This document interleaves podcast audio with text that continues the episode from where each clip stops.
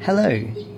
This is Queer Out Here, an audio zine that explores the outdoors from queer perspectives. I'm Jonathan. And I'm Alice. Welcome to issue 7. This time, we're coming to your ears with a different kind of issue. Instead of opening for submissions, we track down pieces from other podcasts, radio shows, channels, and albums to highlight some of the other great LGBTQAI plus outdoors content out there. The pieces range from agriculture to climate change, from a hike in Australia to literary discussions, and more. It was exciting to listen to pieces that address topics that had not often been covered in previous issues of Queer Out Here. So, this issue is kind of a mixtape from us to you. We've only included extracts from these other shows, and although we'll try to give you a bit of context for each one, it's important to emphasise that these are small parts drawn from larger conversations. We really encourage you to check out the full episodes, which we've linked in our show notes.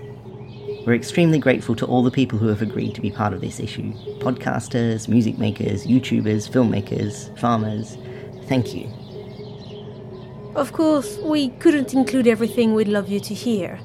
We listened to a lot more than we're featuring while preparing for this issue. We strongly encourage you to check out the inspiration page over at our website at queerouthere.com slash inspiration. We've added a lot of content in both audio and video format. We've even broken it down per time so you can choose what to browse depending on how much time you have. Or you can be like us and gorge on all the lovely outdoorsy queer content we've gathered. You'll notice through this episode that Alice and I have recorded our links in different places. Since the last issue, I've moved back to Australia and I've been working on this issue on Gunai Kurnai country. Occasionally, our meetings have been interrupted by raucous cockies outside the window, and we thought that recording our links outside might be a fun way to inject some more nature sounds into what might otherwise be a pretty talk heavy issue. Let us know how you like the different format. As always, there's a bit of housekeeping to do. The pieces in Queer Out Here talk about many things relating to being queer and the outdoors. The issue contains mention of racism, homophobia, transphobia, and violent threats, discussion of livestock farming, including killing and butchering animals, and mention of maggots in live sheep, bodily fluids, references to the climate crisis, and despair. If you have any specific concerns or triggers, we have a full searchable transcript linked in the show notes.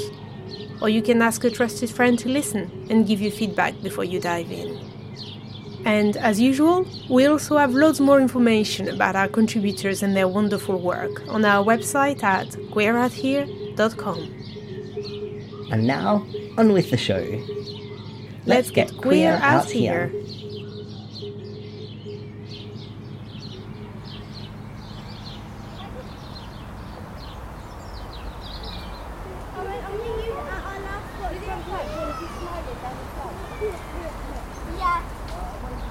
Hello, this is Alice, recording from my local park.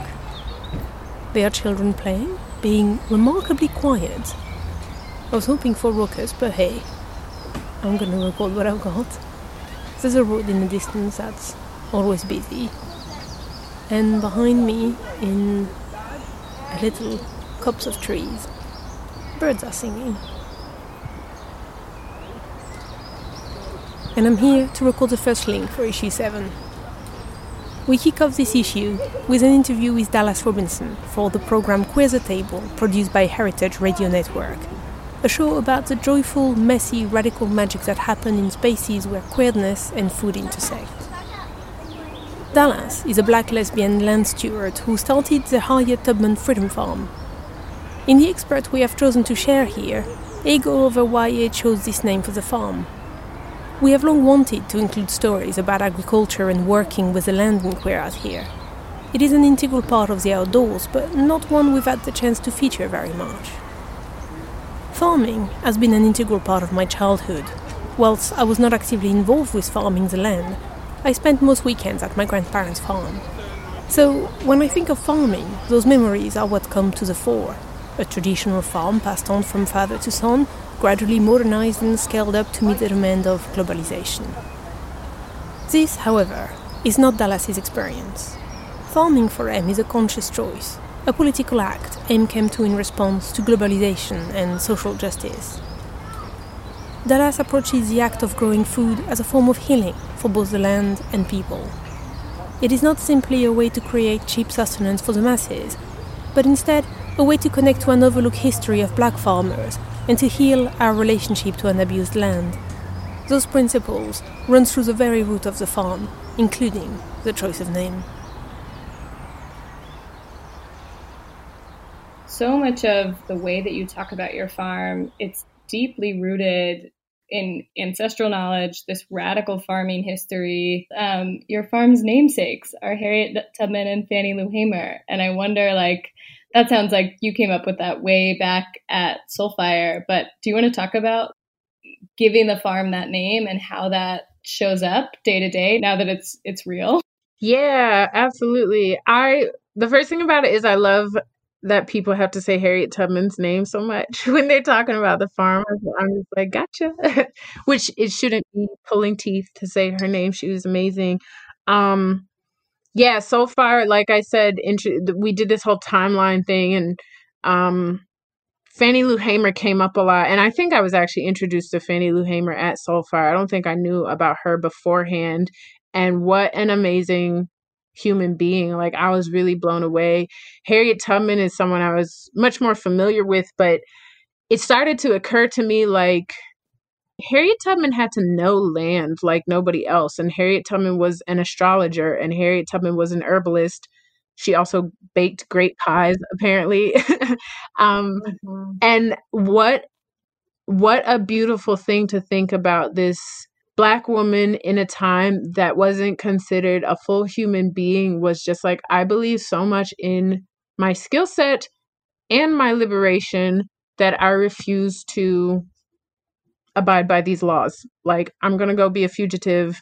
Y'all will just have to figure that out. That's the that's the level of abolition liberation i want to operate at all times especially with my own self-talk. Like it's so enormous and gigantic of a person to say, nah, and I'm coming back for my family, and I'm going to be one of the most successful um, military commanders this country has ever seen. Like, what what a history um but i also want to push people to think about harriet tubman as a naturalist and an herbalist and uh, a cook like someone who had food skills that kept people alive and healthy um, and then Fannie Lou Hamer, I'm really honored to exist in the South. Like, it, it, doesn't really count, but like by proximity, I'm like, yeah, Southern women all day.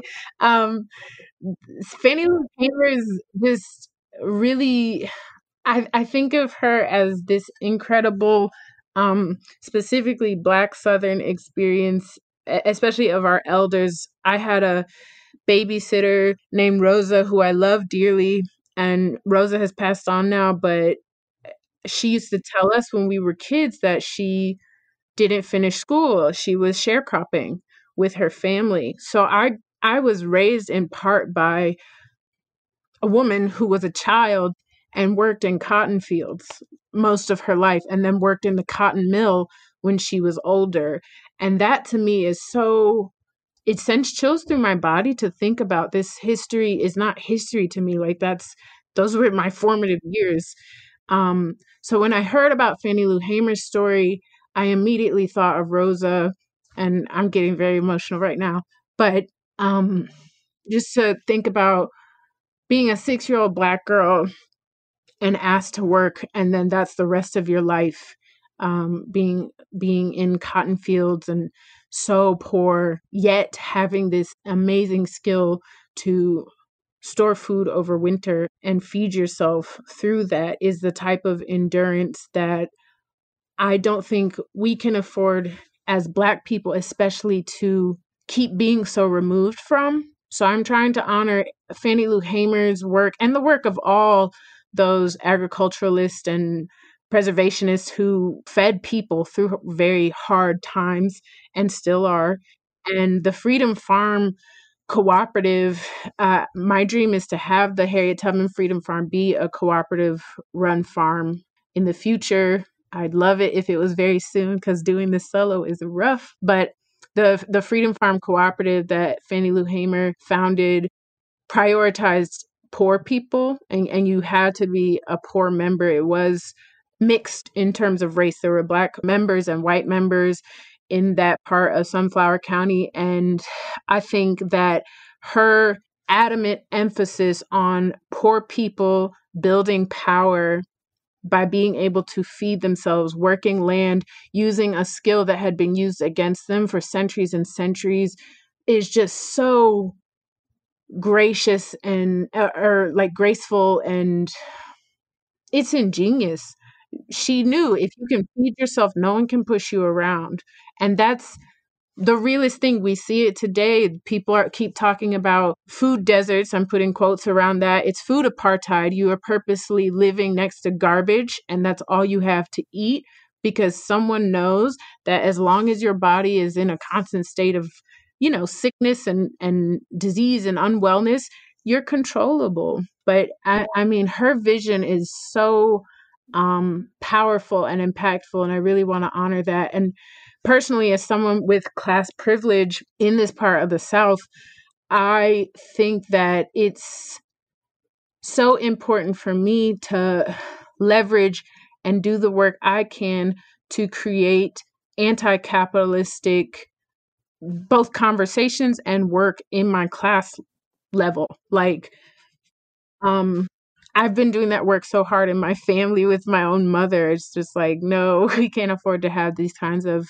words and and ideas that are so anti poor people. It's not that is white supremacy and not on my farm. So I'm excited to uplift and honor and um, keep being inspired by these these women and the collective uh, liberation practice they they put forth into the world.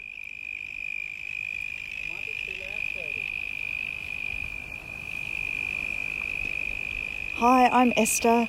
I'm on Wurundjeri country, uh, not far from where Five Mile Creek meets the Moonee Ponds Creek.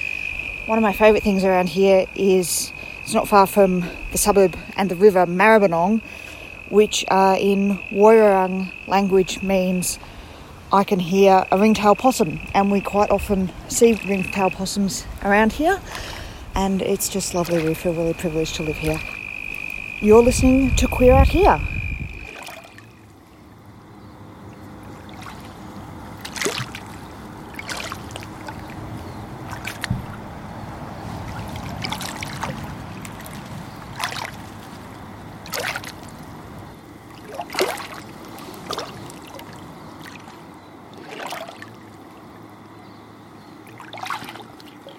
Thanks, Esther.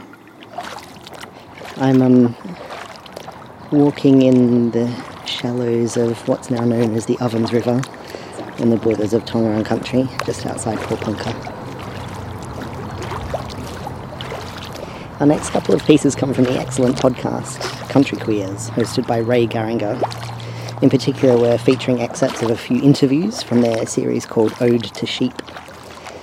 And the sound of sheep is familiar to millions of people across the world, in my experience, most UK country walks will take you past at least one field of sheep, and here in so called Australia, huge flocks of merinos swarm over the paddocks.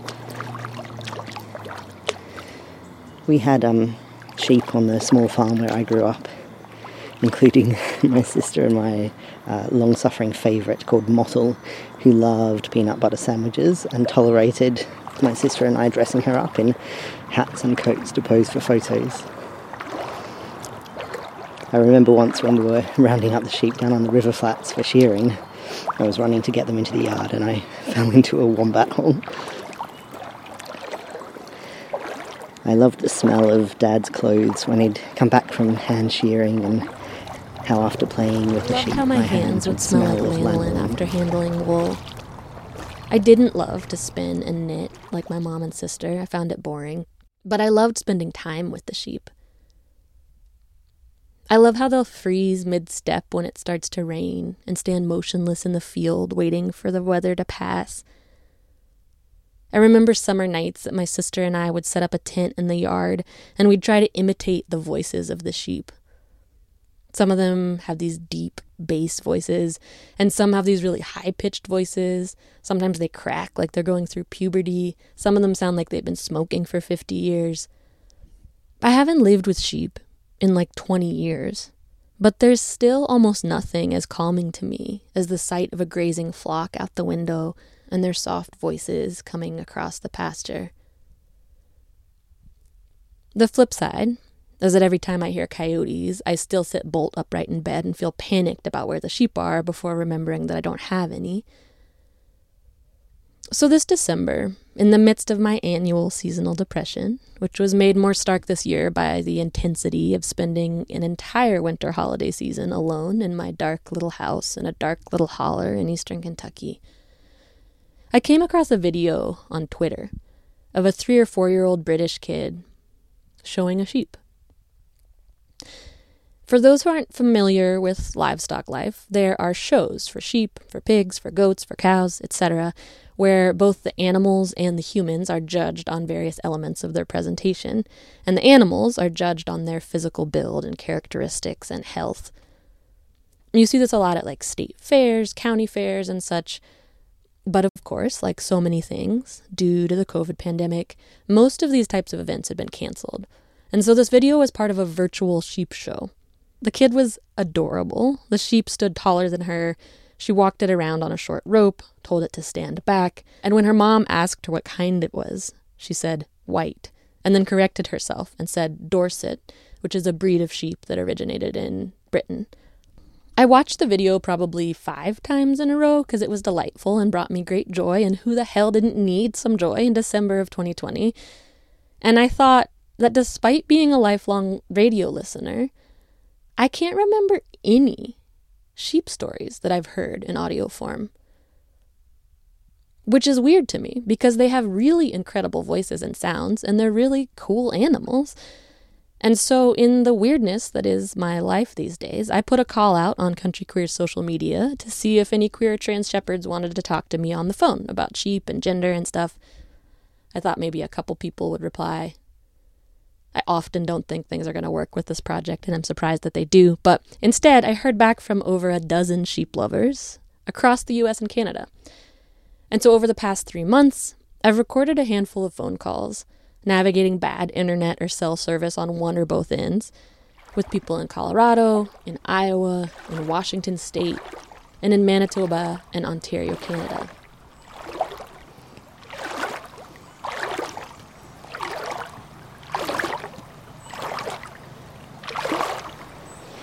I'm back in the Ovens River, a little further upstream. And since I recorded my last link yesterday, I've learnt that this is also the traditional country of the Yatmatang people. The first Country Queers excerpt we're going to hear is part of an interview with Wesley Godden, who, alongside his partner, raises sheep on Fairside Farm in eastern Ontario in Canada after Wes's introduction, we're going to cut towards the end of the conversation where Wes discusses some of the issues he's grappled with in farming livestock, particularly for meat. I really appreciate how Wes points out the impossibility of purity when it comes to farming, to food, to life. Uh, ethical food is an open ended equation I'm often running in my head. What am I eating? What were the conditions of its production? How is it being transported to my plate? It's not just about eating or not eating, using or not using animal products, although as a vegetarian that is important to me.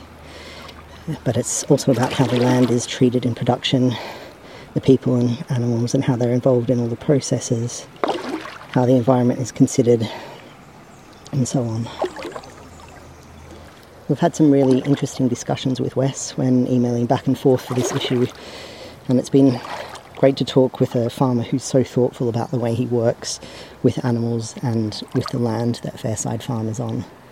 And on that note, I just wanted to add that the farm is on the unceded, unsurrendered territory of the Anishinaabe Algonquin Nation.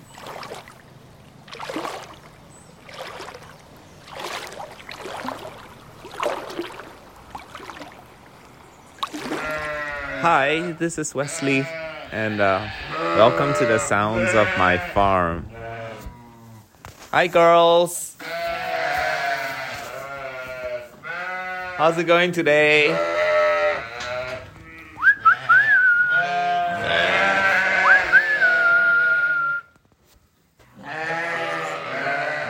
My name is Wesley Garden. Um, I live in uh, in Ontario in the um, in the highlands of the Ottawa Valley. We moved from Toronto to the Ottawa Valley to raise sheep and to actually be closer to nature. So in 2016, we bought a farm um, up here and uh, and and started a sheep farm. Uh, originally, I came from Singapore, and uh, in Singapore, such a developed country that um, you don't really have the space and the nature that you find up here in the north.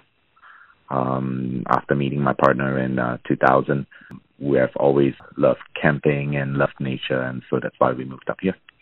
Well, I want to talk about sheep, which is the original reason we were talking, and now we're 45 minutes in, and I haven't asked you about your sheep. this is always my problem. I could talk, I could ask people questions all day, but um, so you also raise a hair sheep, right? A hair breed? Yeah, um, we chose hair sheep after quite an extensive research because we wanted uh, to raise sheep for food consumption, and so being new to sheep and all we didn't want to have the hassle of um, having to share them, having to find an additional space or an infrastructure set up to make sure that the wool is clean.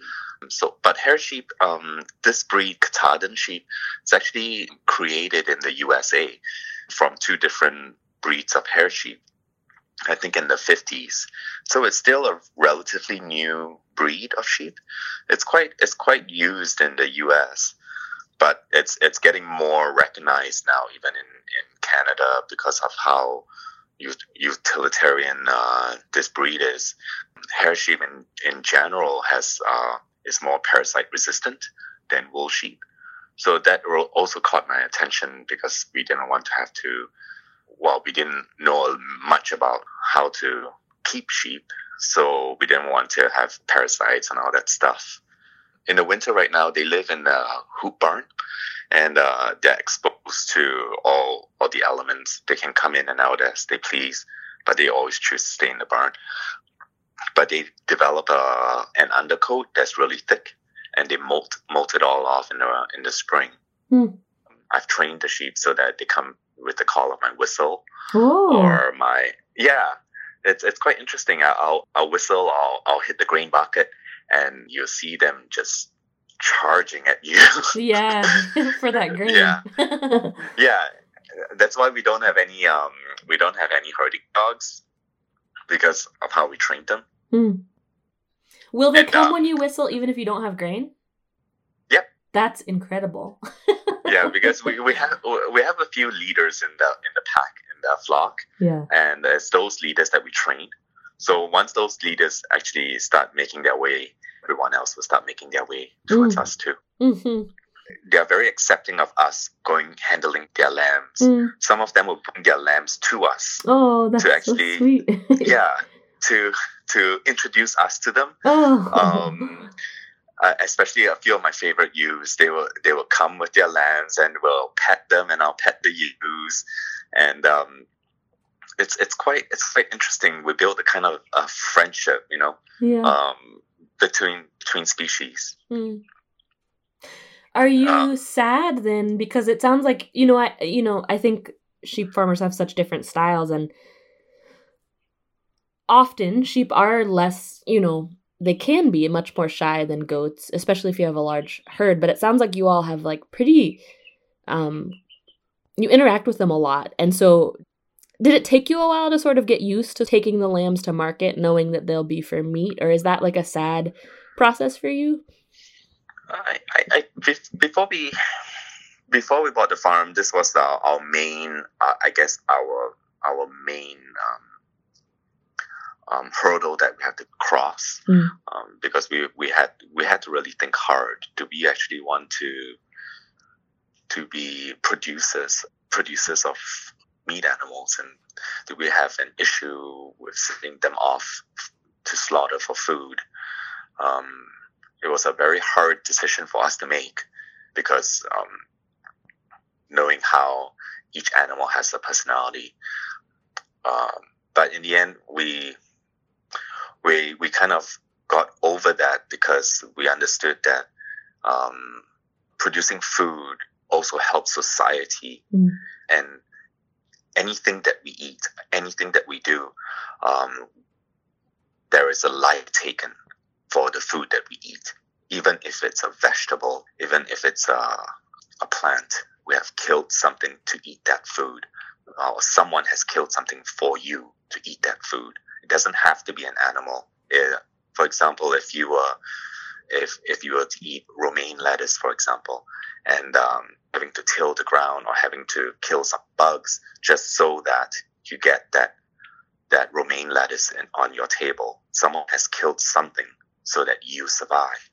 And that's basically part and parcel of the whole circle of life theme. I've never actually heard somebody say that, that like, even if you're a vegetarian, even if you're a vegan, there's a loss of life that's happening, right? Because plants are alive, because worms are alive, because insects are alive. That's interesting.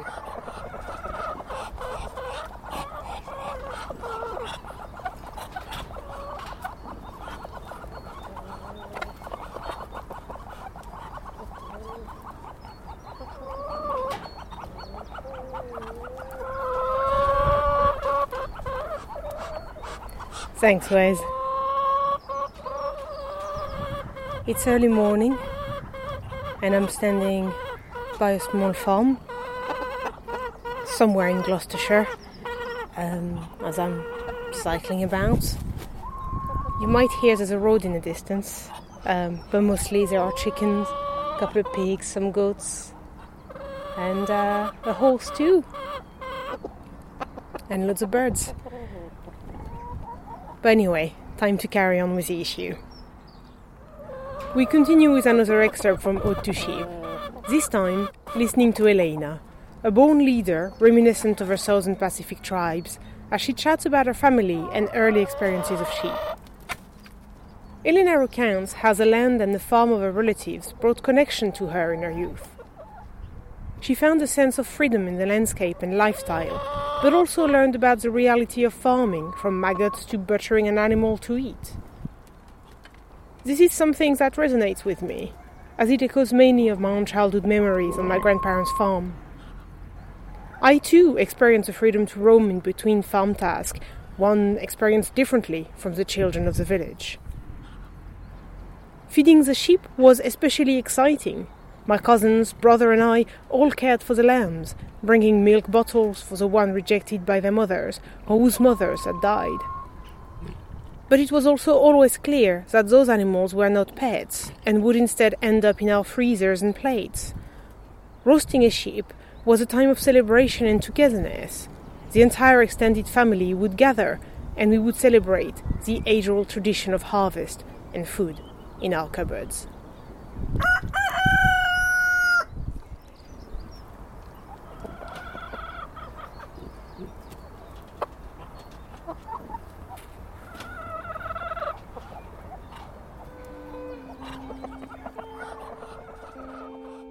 So kia ora tātou, ko Elena toku ingoa, ko Aotearoa aho. So greetings to everyone. Thanks for tuning in.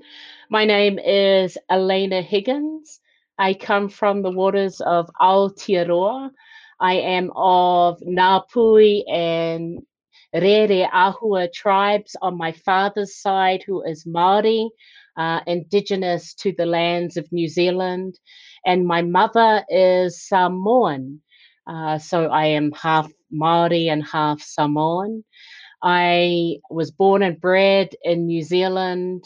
I have three families, including my New Zealand Pakeha white family who I grew up with. So very strong in three cultures as it, it was important for my foster family who I just for this interview and when I do talk about my families, I say this to help you kind of understand, but everyone is mum, dad, brother, sister. So I have 11 siblings um, I'm the oldest in my father's family and the oldest in that generation.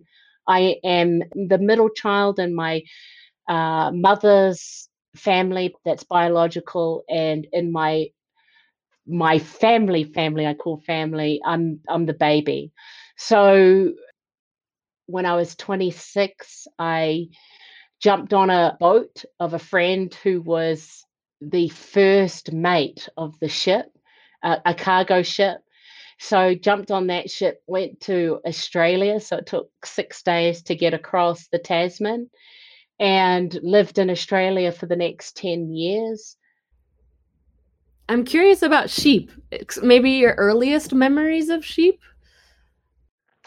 Yeah, so you know, I'm one of those people it takes a long time to get things. So it wasn't until being here and my cousin, who I see now as my sister, like we're sisters, but she's my cousin, and we grew up together. So whenever I was with at my staying with my dad, my cousin Gabby would be there, and my dad has all boys five boys for a living. And, you know, I had no relationship with my brothers. And so there would be my cousin, and we just did so much together. And she came from a sheep farm. Her father was the sheep manager. And so, one of the joys in staying with my father was Gabby would be there. And when I was 12, we would go to her place, which was out in King Country. And one of the joys I had, probably the greatest memories and joys, was always running around in the tractor, particularly in lambing season. And it was the first time being in urban concrete living, going down to King Country, being in the wilderness, huge lands in the back of the tractor uh, with these rolling hills, making sure during lambing season the ewes and the lambs were okay. And that was my greatest memory. And also growing up in my preteen teen years, probably the place of connection was being out on the farm, being with my cousins and their family, my auntie and uncle, and just this rural living, you know, out on the sheep farm. And, you know, probably the least favorite thing was when it was docking season time and sharing the sheep. Like I wouldn't share the sheep. Uh, there'd probably be no sheep left, but having to do all the sweeping and the sweeping was fine, but not when it was um, their bums, you know, or the sheep dags, because I always remember the maggots. And I love watching my cousin because it was just, you know, it was city girl versus farm girl where it was just wasn't an issue where I was just totally grossed out, like watching all the maggots crawl out of the bums and all the dags and things like that and trying to be cool doing what she was doing too but i was really grossed out. But i look at that fondly because it was a sense of freedom being on the farm you know the green open spaces the rolling hills the fresh air and the freedom the freedom of that so that was my first farming experience. And also, as I would go back, I remember watching a sheep butchered and totally mortified. I remember uh, when we went to sit down and eat that day, we ended up eating lamb. And I, it's like, is this, where did this come from? And my auntie calmly said, and proudly, oh, from the sheep you butchered. And, you know, I became a vegetarian for six months after that. You know, my auntie was trying to say to me, but you go to the shop, you go and get it. But, you know, it was just that whole traumatic experience of seeing that. But I'm also grateful for all of that. And I'm also grateful of that experience for the farmers, our agricultural industry of, you know, back to the land of how hard it is working and being on the land. And I have a great respect for that today because of my experiences being on the land uh, when I was a, a teenager, when I'd be staying with my cousin.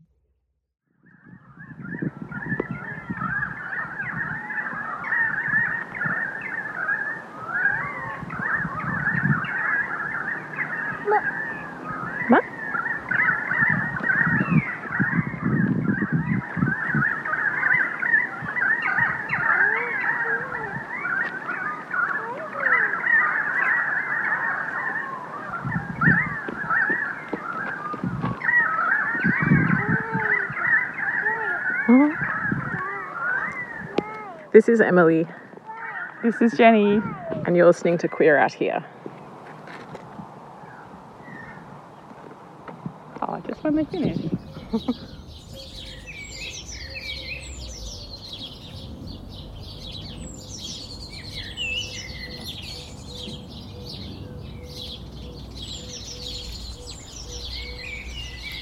Thanks, Emily and Jenny. I'm now standing at one of my favorite spots in my neighborhood. It's not much to speak of, it's a path between houses. But there's this massive bush all along the path, and this particular spot is always full of birds. You can rarely see them, but they always sing their heart out, and I love it. Anyway, on with the issue.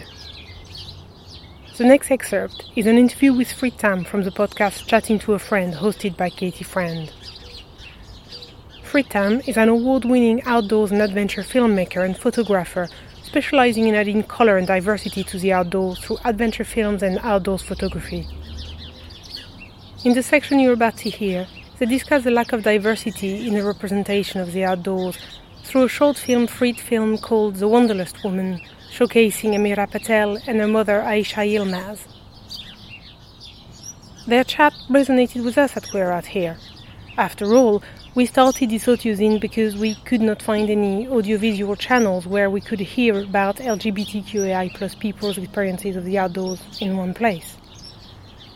We also felt that representing diversity in our early issues too focused on white people's experiences of the outdoors. The work Fruit is doing is needed. Adventure and the outdoors is too often about a white, usually man conquering nature, when in practice there are far more people enjoying nature in far more varied ways, all of which are deserving of notice.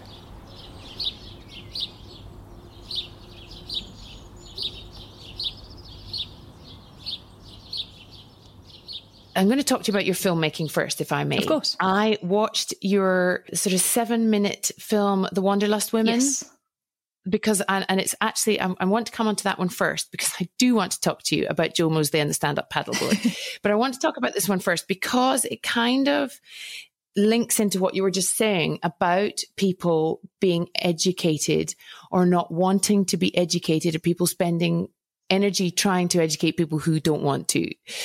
Um, because I found it absolutely fascinating and it's not something I'd ever seen or thought about before. And I wondered if you could tell us a little bit about it and how you got in touch with Amira and her mum and just how it came about and and what is the purpose behind passion fruit pictures and bringing different views and different people and different areas of life into adventure films So I'll start with Amira's film because that's the first thing you asked me about. So The Wanderlust Women is a seven minute short film, as you just said, about two women called Amira Patel and Aisha Yilmaz. Um, Aisha is Amira's mother. So essentially, I first came across them because Amira was starting to build up quite um, a, a big prominence on social media as a Muslim hiker who hikes whilst wearing the veil. And I just loved her positivity. I loved that she was going out into these big, expansive places and she flies a drone. So she would get her drone out and um, post these really beautiful reels on Instagram of the locations that she was hiking in. And then she essentially, long story short, set up a hiking group because she is Muslim herself. And a lot of the women who come on her hikes, I think, really look up to her. So. Mm you know, uh, the the the Wanderlust Women is the name of the film, but also the name of Amira's um, hiking group. So I found out about Amira, had followed her for a while, and whilst I was setting up Passion Fruit Pictures, so I'll come on to that for a minute, which is that Mm. um, Passion Fruit Pictures is my film studio um, that that makes adventure films with a sole mission of adding color and diversity to adventure filmmaking, and the purpose behind it is because, uh, as many of your listeners will probably know. We only really see a tiny slither of the population being represented in adventure films. There is a classic trope of one particular individual who will be a sponsored athlete who will then get sponsored to go on this big adventure. And it will be the sort of big, epic, I must conquer kind of narrative. Mm-hmm. Mm-hmm. Um, and the more that I was feeling disconnected from that myself as being someone who does not embody any of that classic trope, mm. I also began to wonder about other people and very quickly found that there were plenty of other adventurers and outdoors people who did not fit that mold, who I felt that their stories were just being completely ignored. So they were out there. They, some of them were out there doing incredible things, traveling all over the world and fulfilling that kind of, you know, I must conquer kind of narrative. But again, I never heard about them. So a really good example of that um, is a Japanese mountaineer called Junko Tabei, who is the Mhm. first woman to have summited Everest. She's Japanese, and I didn't hear about her until a couple of years ago when I was Googling to try and find who the first woman was who summited Everest. You know, we all hear about Edmund Hillary, who was the first man who summited Everest, and his story is covered in films and in books and in TV shows. But where's Junko Tabei's story? Um, And that really irked me. So I thought, um, I'm a filmmaker. I want to make films about um, the adventure space and about the outdoors. So I want to make films that resonate with me and that um, have the narratives and, and the protagonists that, that I've been searching for. Mm-hmm. So I also decided that as much as I want to make big adventure films that have these sort of big epic um, challenges and adventures, I also wanted to promote and share the stories of people who may be working in a more localized area, but their impact is still just as strong, if not potentially bigger. And that's sort of where Amira came in, where I saw Mhm. that she had essentially a following of more than a thousand Muslim women who she was taking out on hikes. And I just thought, this is incredible. Where's her story? She is. She has sort of. Um, she's she's been featured in quite a number of things now, but um, when I was filming with her, um, it still felt like quite a small thing.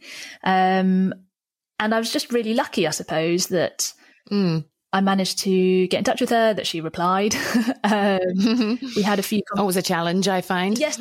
And also, you know, at the same time, I'm like, I get it. You're busy. You don't need to reply. And, you know, this is a big time commitment. And it's a bit sort of out of the blue to be asked to have a film made about you. Um, I think can really sort of, um, it can, it can, it can make people feel nervous um, and not wholly comfortable with the idea. Amira Yeah. embraced it though. She was like, "Yeah, that'd be great. I'd love to." And then I found out about especially if you might you might wonder what is the motivation, especially you know as she's representing a very different, as you say, a very different slice of the outdoor space. Definitely. I think it, it potentially might help um, with some um, protagonists of, of films that I want to make that, that I am not the classic trope of Yes. um, the elite adventurer or even just um, the um, the main individuals who who receive funding for adventure films.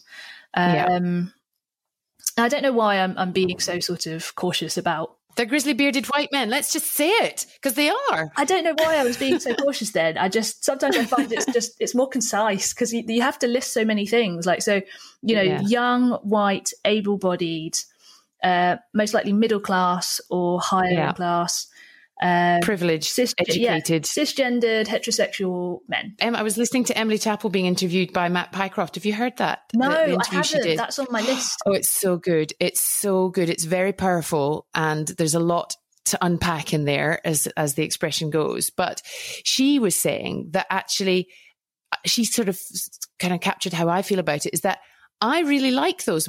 I really like those films, like, you know, and the books that go with them. We all love them. You know, there's nothing wrong with saying you love watching the grizzly, you know, bearded white man doing his thing, but it's just not representative of everything that's happening. Completely. And I've been known to say in the past that it's not that I want to eradicate or overlook their achievements, because mm. I still think that that what they've done is really impressive mm. and and really inspirational but I'm fed up and bored of only seeing the same yeah, narratives totally. and the same characters.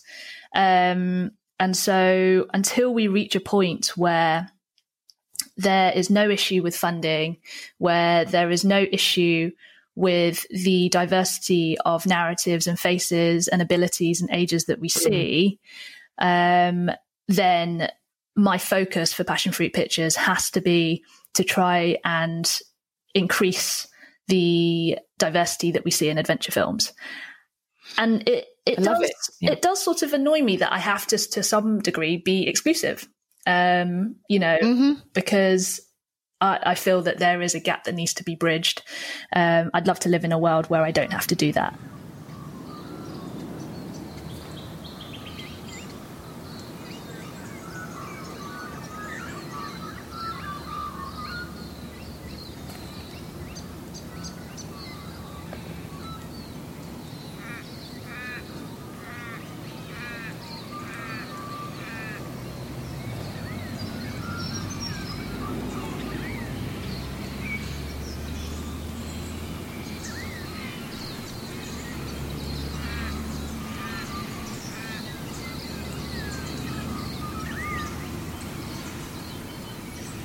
I'm recording on Braakulung, Gunai Kurnai country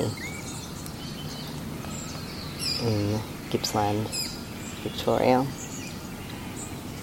And the sun's just rising and sending these brilliant bands of orange and pink along the bottom of all the clouds.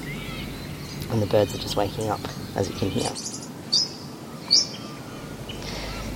Continuing on the general theme of queerness in cultural media, next up is an excerpt from the podcast Queers at the End of the World, hosted by Nino McQuown and Nat Mesnard.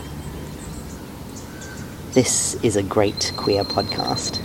It's not always about outdoors things, but it has really interesting analysis of all kinds of apocalyptic, dystopic, survivalist related media, from books and films to video games and RPGs. I always come out of listening to it feeling intellectually nourished in this particular episode, Boys in the Woods, Part 2, Nat and Nino are discussing three survivalist narratives Chris McCandless in Jon Krakauer's Into the Wild, Brian Robeson in Gary Paulsen's Hatchet, and Sam Gribley in Jean Craighead George's My Side of the Mountain. The conversation shows how queerness, through its presence or absence, can be read into texts, and how a queer approach can encourage new interpretations. We're going to drop you straight into the middle of the conversation with Nino and Nat talking about how cultural and authorial preoccupations with certain archetypes of masculinity and ideas about sexuality shape how these books present nature, or quote unquote, the wilderness, and people's engagement with it.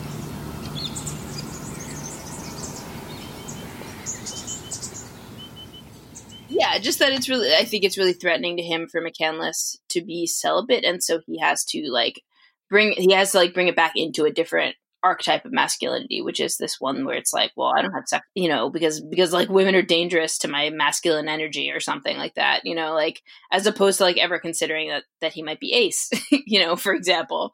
Exactly. Yep. And I mean, to me, it reads as something that Krakauer has been agonizing about for years of his own life. Mm, and he's interpreting the behavior of this person that he's never met through a lens of you know immense like maybe over over analyzing of the role sex plays in people's lives the role sex or celibacy plays in his own life and what that means about this particular you know kid that he's turned into a cipher for you know men everywhere who want to have experiences in the wild yeah. And I would say also that that's a pretty consistent thing throughout, you know, books like this, including, of course, My Side of the Mountain and Hatchet. Like, there's no sex in the woods. There's like mommy falcons and and and Freudian hatchet, but like, there's no, you know, I, I mean, there are kids' books which tend not to talk directly about sex, but there's like no, they're total innocence as far as sex is concerned they aren't thinking about it at all. I mean, I think that may be a product to a little bit of when they were written. I mean, I know we see a lot more YA literature now that does address those topics more directly. But I mean, these are teenagers. And mm-hmm. I'm curious if there's wilderness stories about teenagers that do talk about sex, because it seems to me like there's a fear of associating sex with time in the woods. Um, and it feels a little homophobic to me. Like mm. it's like it, it, it's like men are in the woods. The woods experience is um how did Krakauer say it? You know, the, the wilderness is hot and stark and rough. And there there seems to be this paranoid fear that if the relationship is sexualized, then the male author writing about the boy in the woods might be suspected to be gay.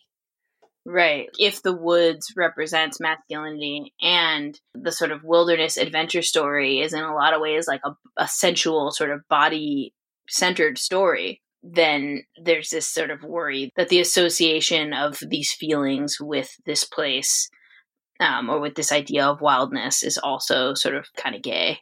yeah. Yeah. I mean, it's like there's this platonic sense of the way people enter into the woods, I think um, in some of these books that that speaks to that for me.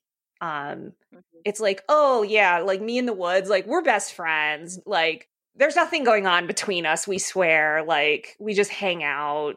You know, we do bro night. like we play video games together, but that's it.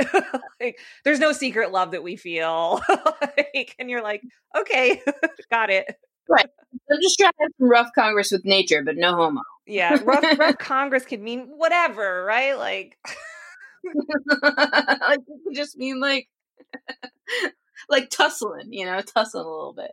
Just a little, yeah, just roughing it up. Um, I it, this is this is totally making me think of how much nature is sexualized in some explicitly openly gay literature and media and I'm totally thinking of Call Me by Your Name right now.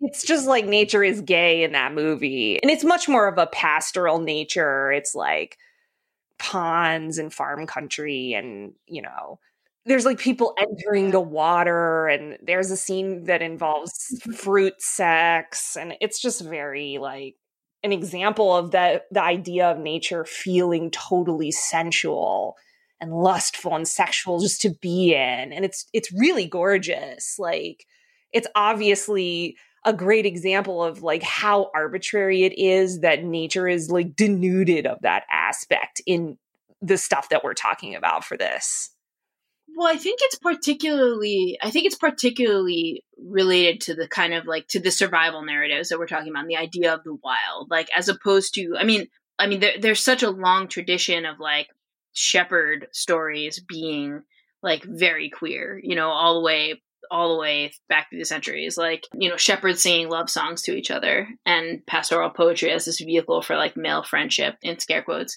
And I think that association, like there's there's something in there with like domesticity and um, that actually I find is one of the things about my side of the mountain that makes it really different for me from the other narratives is like you know we talked about like the the recipes that sam um that sam comes up with and talks about in that book but there's also like one of the things that has stuck with me my whole life uh, you know, even after I stopped reading it constantly and sleeping with it under my pillow.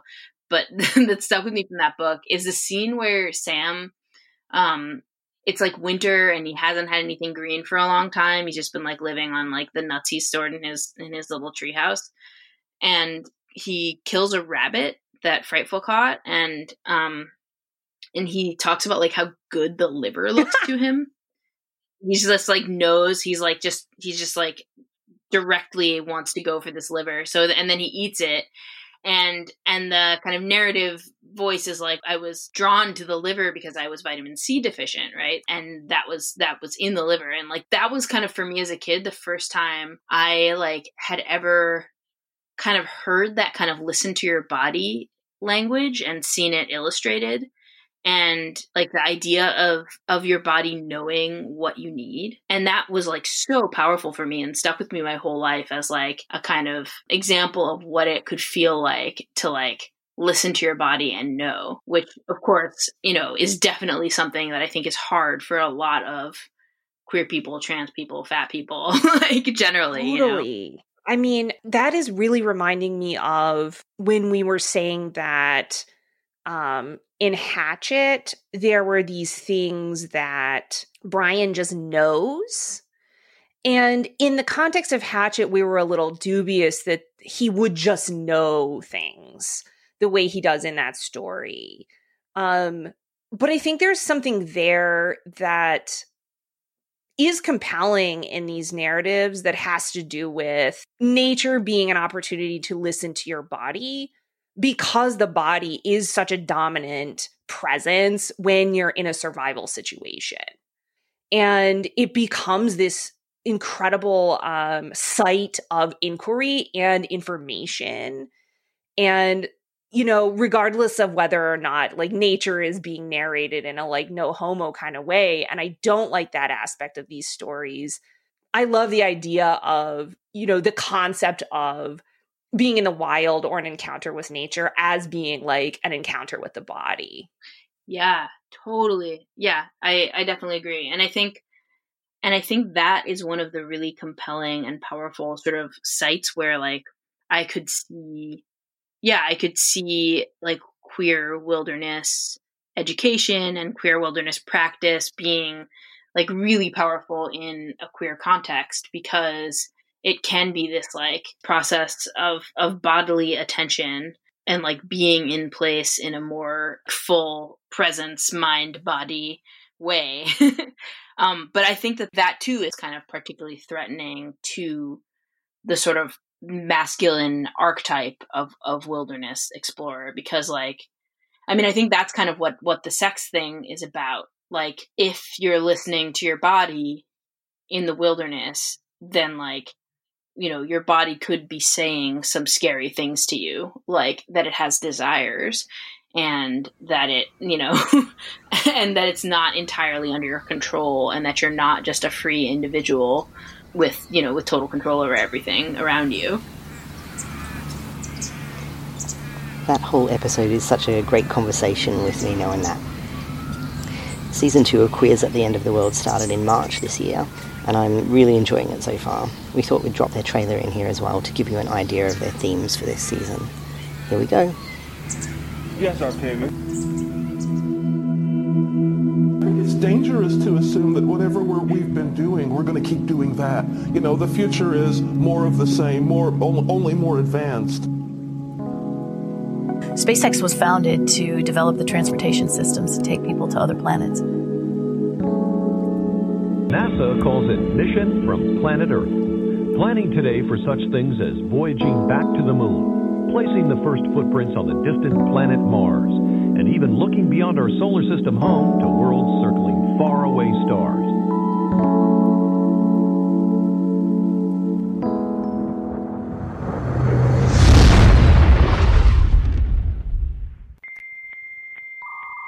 In the first year of the global pandemic, we started talking about queer visions of our culture's narratives of apocalypse, dystopia, and survival. This season, we look at what comes after collapse escape. So, like, escape to Mars from apocalyptic Earth? Yeah, and escape from the internet, and maybe escape from our family dynamics. Good luck with that.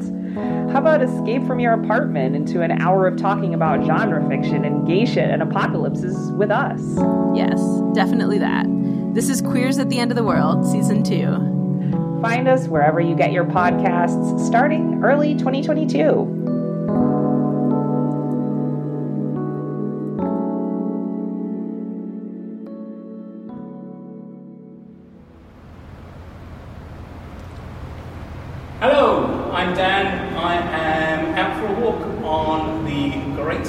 Rail Trail in South Gippsland, Australia. Uh, I'm in a tunnel which is uh, going underneath a highway with lots of roadworks going on, which you can probably hear in the background. Uh, and you are listening to Queer Out Here.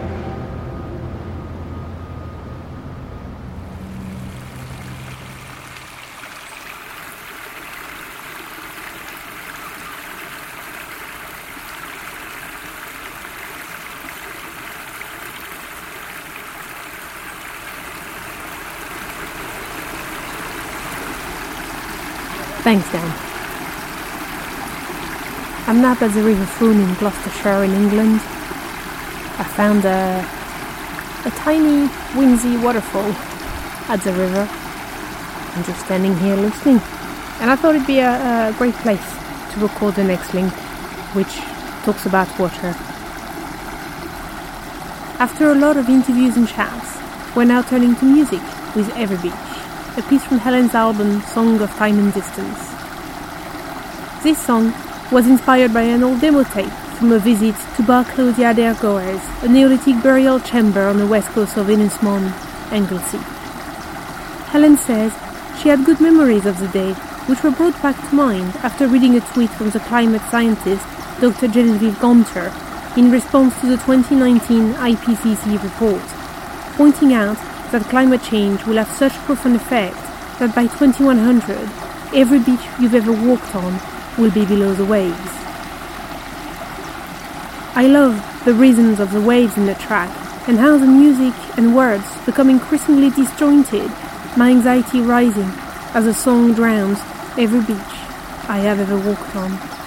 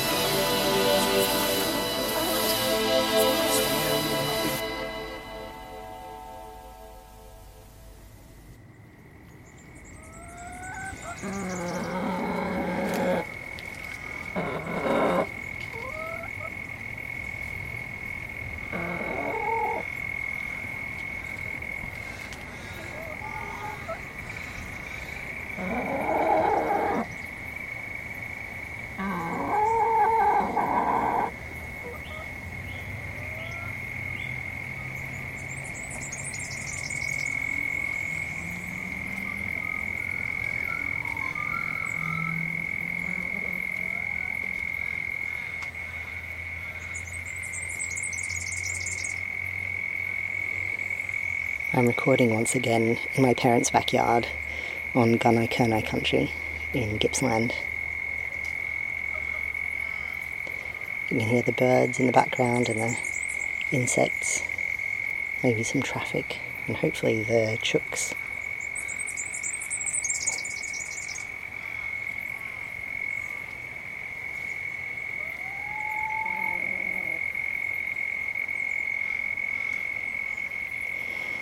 It's hard sometimes to think of the state of the world and not sink into a depression. Helen's piece is one of climate despair, both a warning and an observation of fact. Thanks for your input. the piece raises the question of what a person can do in the face of overwhelming issues like climate collapse, war, and oppressive political power and usually the answer is to be part of a collective movement to resist and advocate for change, to build networks of solidarity. And that looks different for different people. Our next piece is a final excerpt from the Country Queers podcast, with Rae interviewing Penny, who is the founder of Tenacious Unicorn Ranch, a queer anarchist collective alpaca ranch in southern Colorado on Ute, Apache, and Navajo land. Like Dallas at the start of this issue, Penny's foundation and approach to farming is a political, active response to issues around her. And one thing we love about this interview is how much joy Penny has found in her ranch in her time with the alpaca.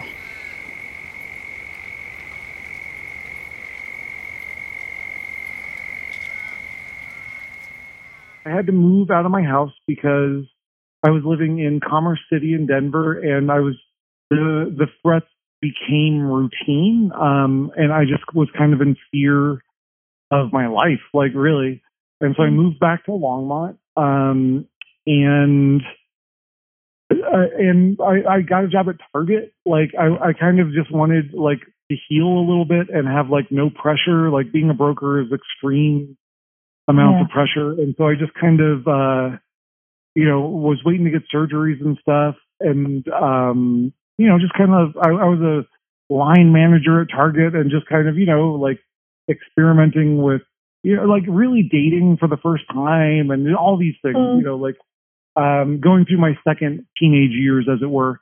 Mm-hmm. Um, and uh, and then Trump got elected, and that, um, I mean, I having watched societies collapse firsthand, I saw all of the warning signs that was Trumpism. So I started gathering good people around me and I started uh, the process of selling my house in Denver in order to make a haven, a, a safe place for queer people. And so like it was it was kind of just like a reactionary we've got to do something. Mm-hmm. And then an opportunity to get a ranch in Livermore came up uh, to rent a ranch in Livermore. Um, and I'd I'd wanted alpaca like for a minute, but never had like the like the ability to justify getting alpaca. Yeah. You know? um, like couldn't really you know like cross those T's.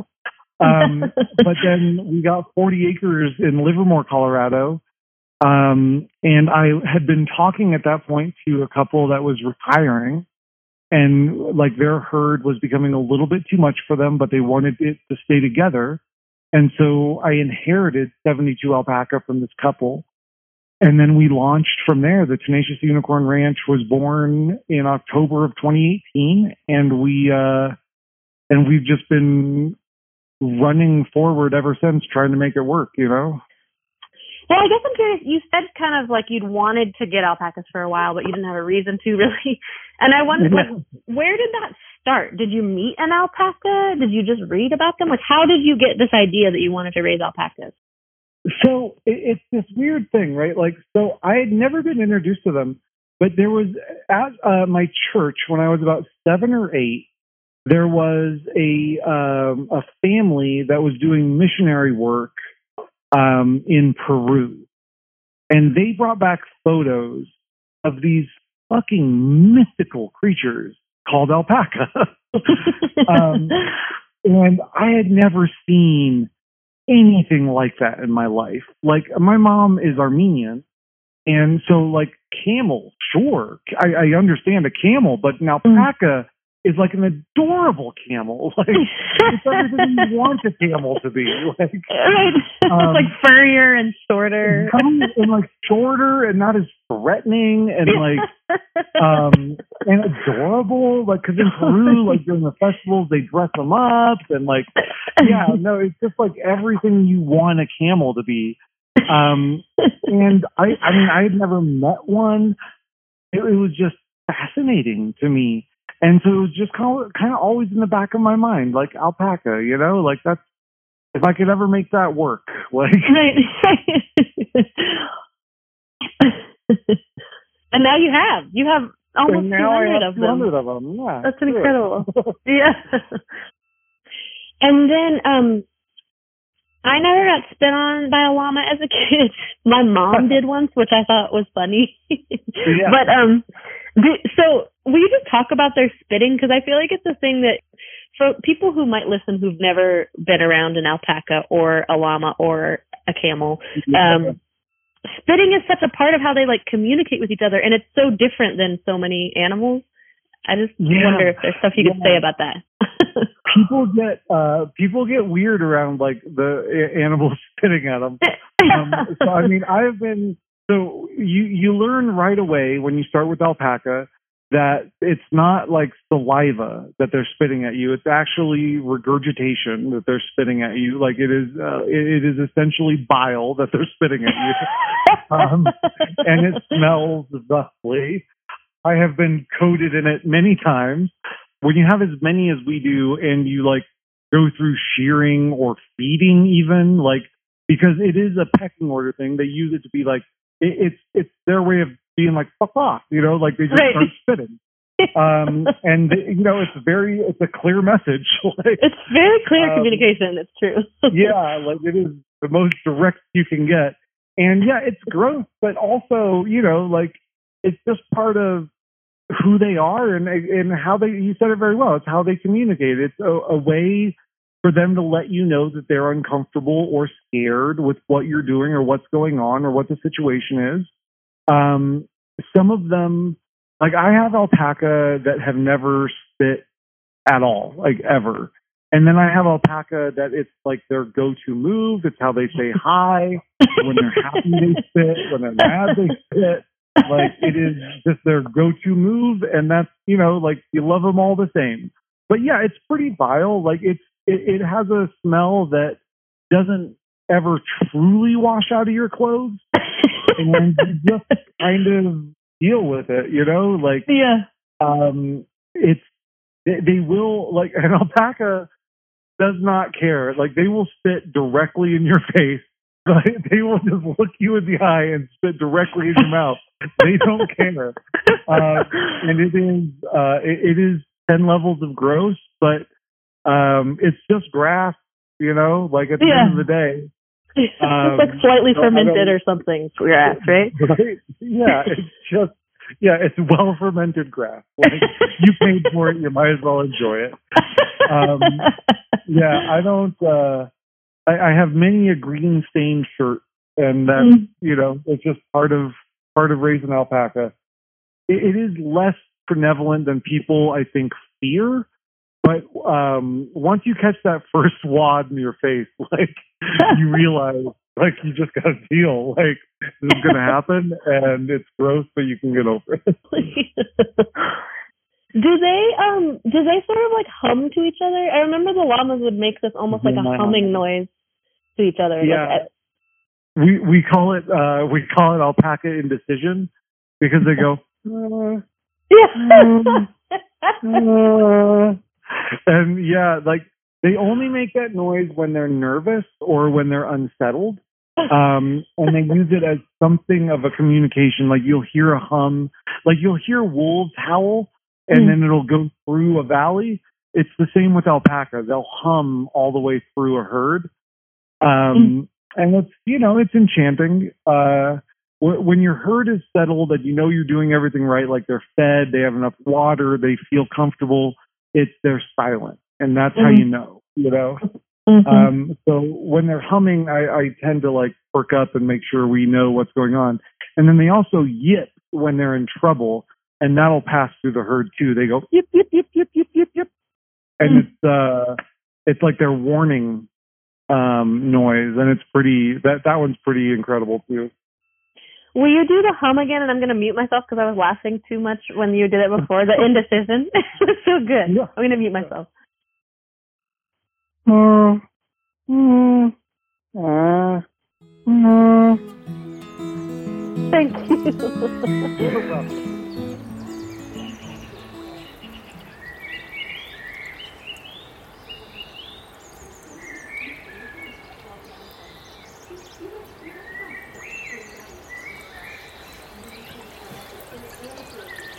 I'm sitting in a cottage in the lake district in England. I'm by the windowsill, listening and watching the rainfall. There's a few people out and about walking the dog. But I'm probably not going to walk in the hills. They're covered in clouds, and my navigation skills are not that good. Instead, I'll probably explore a few museums, chill out, enjoy a coffee somewhere, something like that. But for now, I'm recording this link for Queer Out Here, so let's get back to it. And you'd be forgiven for thinking Country Queers is all about sheep and alpacas, because of the episode we've drawn on for this issue. But it's not. The podcast explores rural queer experiences across intersecting layers of identity in the trailer for their second season, you can hear the range of conversation from identities, land, colonization, ancestral memory, race, class, belonging, and what the country even means.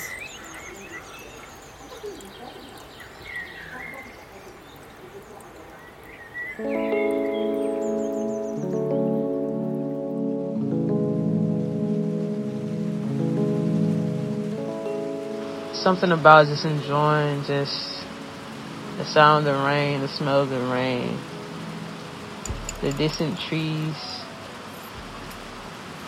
the color of fall in the country.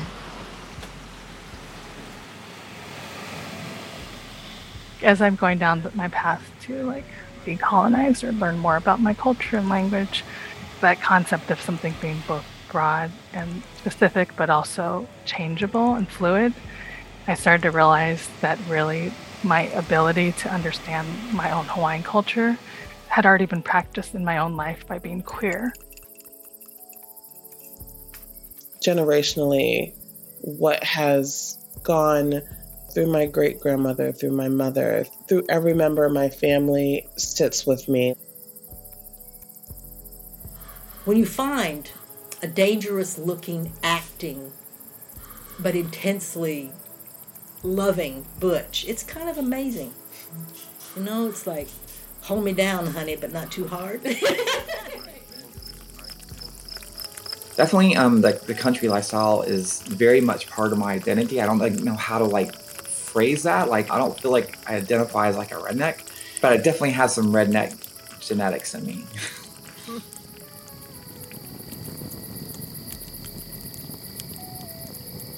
how do we not let that sort of internalized yucky stuff clutter a sense of trust and knowing that like there's something really joyful and beautiful about being queer about being trans. It's a sentimental house to me because it's the house where my grandmother was born. And when i realized that i had a chance to save it i literally just put everything i had into it. I grew up with my grandparents so i feel like i know them really well. But living in where they're from in their town is a whole nother level of understanding. I, I approached the person that I was going to be singing with, and I said, "Do you think that that banjo strap is too gay?" And he said, "There's no such thing as too gay. It's like having too much money." And I just, I was in stitches laughing, you know, double over. And uh, I thought, "There's, I'm never taking this strap off here now." I haven't since.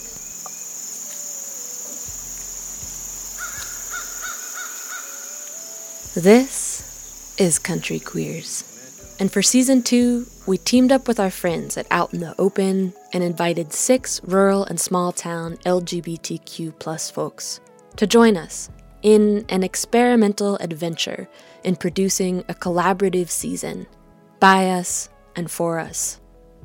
Episode 1 is headed your way on December 14th.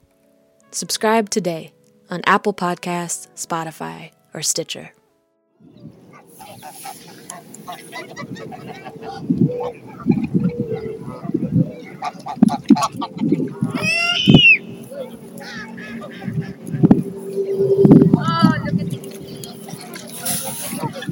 Hi, I'm Max, and I'm currently in Kensington Gardens in London. And you're listening to Queer Out Here.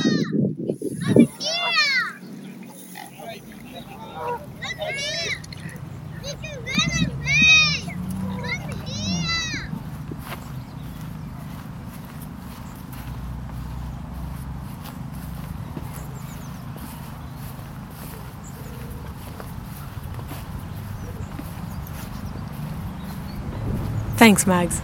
It wouldn't be a proper issue of Queer Out here without you. For this next link, I'm sitting by a field not very far from work, on one of the many routes I like to take on my lunch break. And I thought I'd take you with me following along in my footsteps. It felt fitting to introduce the next piece, our final one. We join Dr. Kate Grarock as she records an outing near Canberra on Ngunnawal country. Kate immerses a listener into nature around her, stopping to admire the flora and listen to the fauna. This piece is an audio edit of a video from Kate's YouTube channel, simply named Kate Grarock. We highly recommend you check the original video for added visuals. We'll link it in the show notes. I love the weaving in and out of Kate's voice through this piece. I am transported to another place via the field recordings, a moment of pause in my usual more urban environment. And Kate's voice adds to the picture, enriching my experience by explaining the sounds.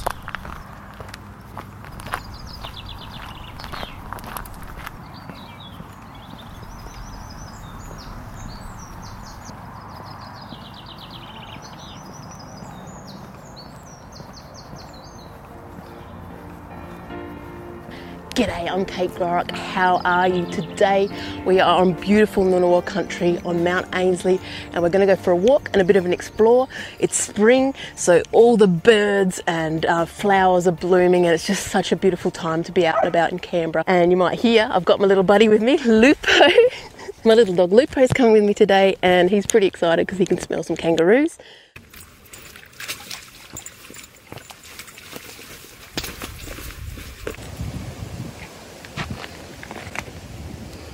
This is a shingleback lizard or a stumpy tail. And you can see his head looks very similar. Woo! That's cool.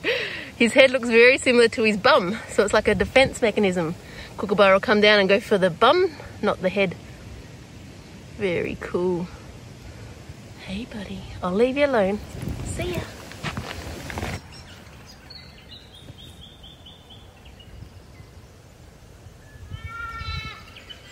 Check this out. These leaves are quite different to the leaves of this eucalypt here. See, they're sort of round. These skinny ones are actually mistletoe. So this is a parasite on the tree and it's got this beautiful relationship with the bird. It produces these berries, these red berries that are really, really sticky and the mistletoe bird loves them. Mistletoe bird eats all the berries and then when he goes to do a poo, they're very, very sticky. So the bird's got to wipe its bottom on tree trunks to, get the poo out. And that's how they get placed up there. And that's how they tap into the tree.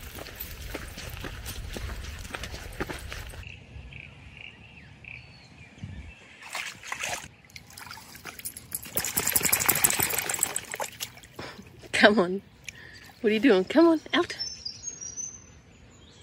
Now, this is a cute little dam that's filled up in the bit of rain that we've had, and there's a whole heap of frogs that I can hear calling here. And the coolest thing about frogs is that every species has a different call.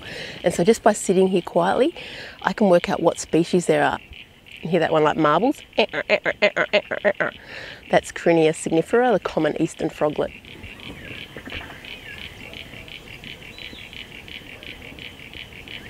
And in the background, I'm not sure if you can hear it, it's one of my favourite birds is the black cockatoo. You can hear them sort of up here. Hmm. There's another one I can hear that's going bop, bop, bop, bop. And that's Limnodynastes tasmaniensis, or the uh, spotted marsh frog.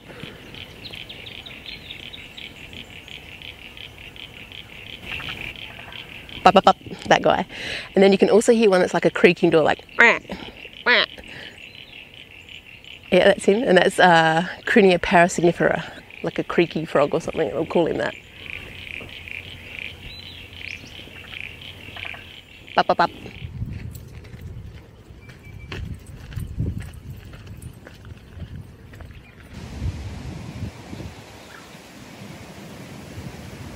This is a beautiful leopard orchid, and these are just magnificent. And this time of year in spring, just every week I come out and there's a different orchid flowering.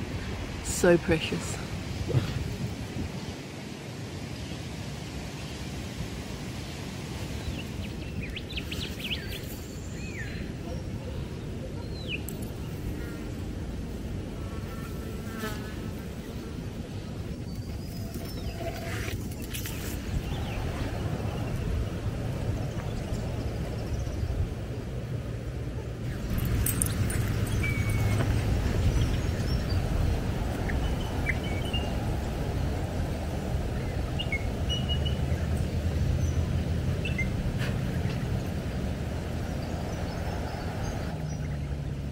So this little guy here is a kangaroo apple or bush tomato, and so it's got these beautiful purple flowers on it, and then it has this sort of a round fruit that looks like a tomato.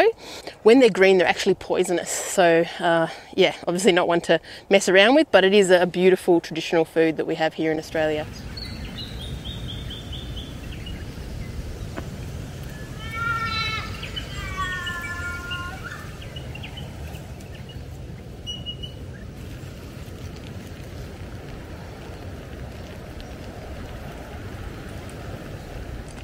This has to be one of my favourite plants at the moment. It's Austral indigo, and you can see these beautiful purple pea flowers. And the First Nations people actually use it, crush it up a bit, and put it in the water body, and it would um, stun the fish or kill the fish, and that all rise to the surface. And so, it's a pretty amazing little, um, useful and beautiful plant. I've actually planted some in my backyard because I just think it's so gorgeous.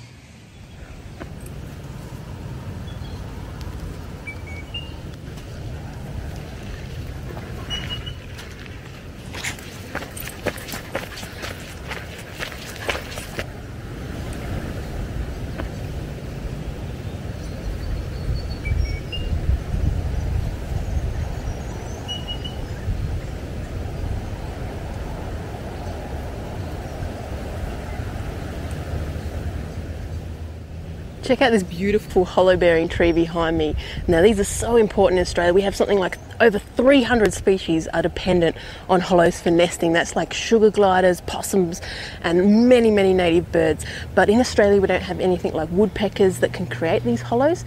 So it's all dependent on natural process of rot and decay. And that can take years 50, 100, 150, 200 years for some hollows to form that are big enough for some of our bigger animals like our powerful owls, which are huge native owl species. And, um, you know, there's a lot of competition for these and things like introduced honeybees can get in there and um, take over nests. I've even seen ones with uh, native parrots inside, where the bees have taken over and killed the killed the parrot and the, the eggs. And so these old trees like this that have these hollows are just so important for our wildlife. This way. Beautiful little yam daisy.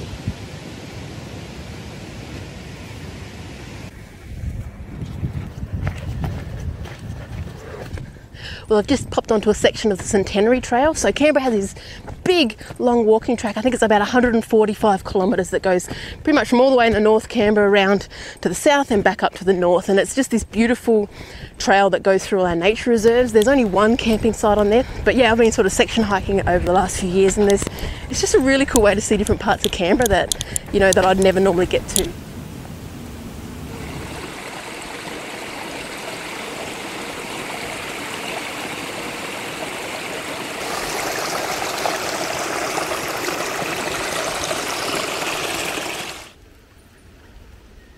This is a native cherry, so it looks quite different to many of our native plants and almost looks like it doesn't belong. But there's this beautiful little fruit. You can see this fleshy part with a seed on the end, and that's a native cherry. Now, I don't think that's quite ripe, they turn quite red. I was also reading that the sap on this tree was used by the First Nations people to treat snakebite, and that's just incredible.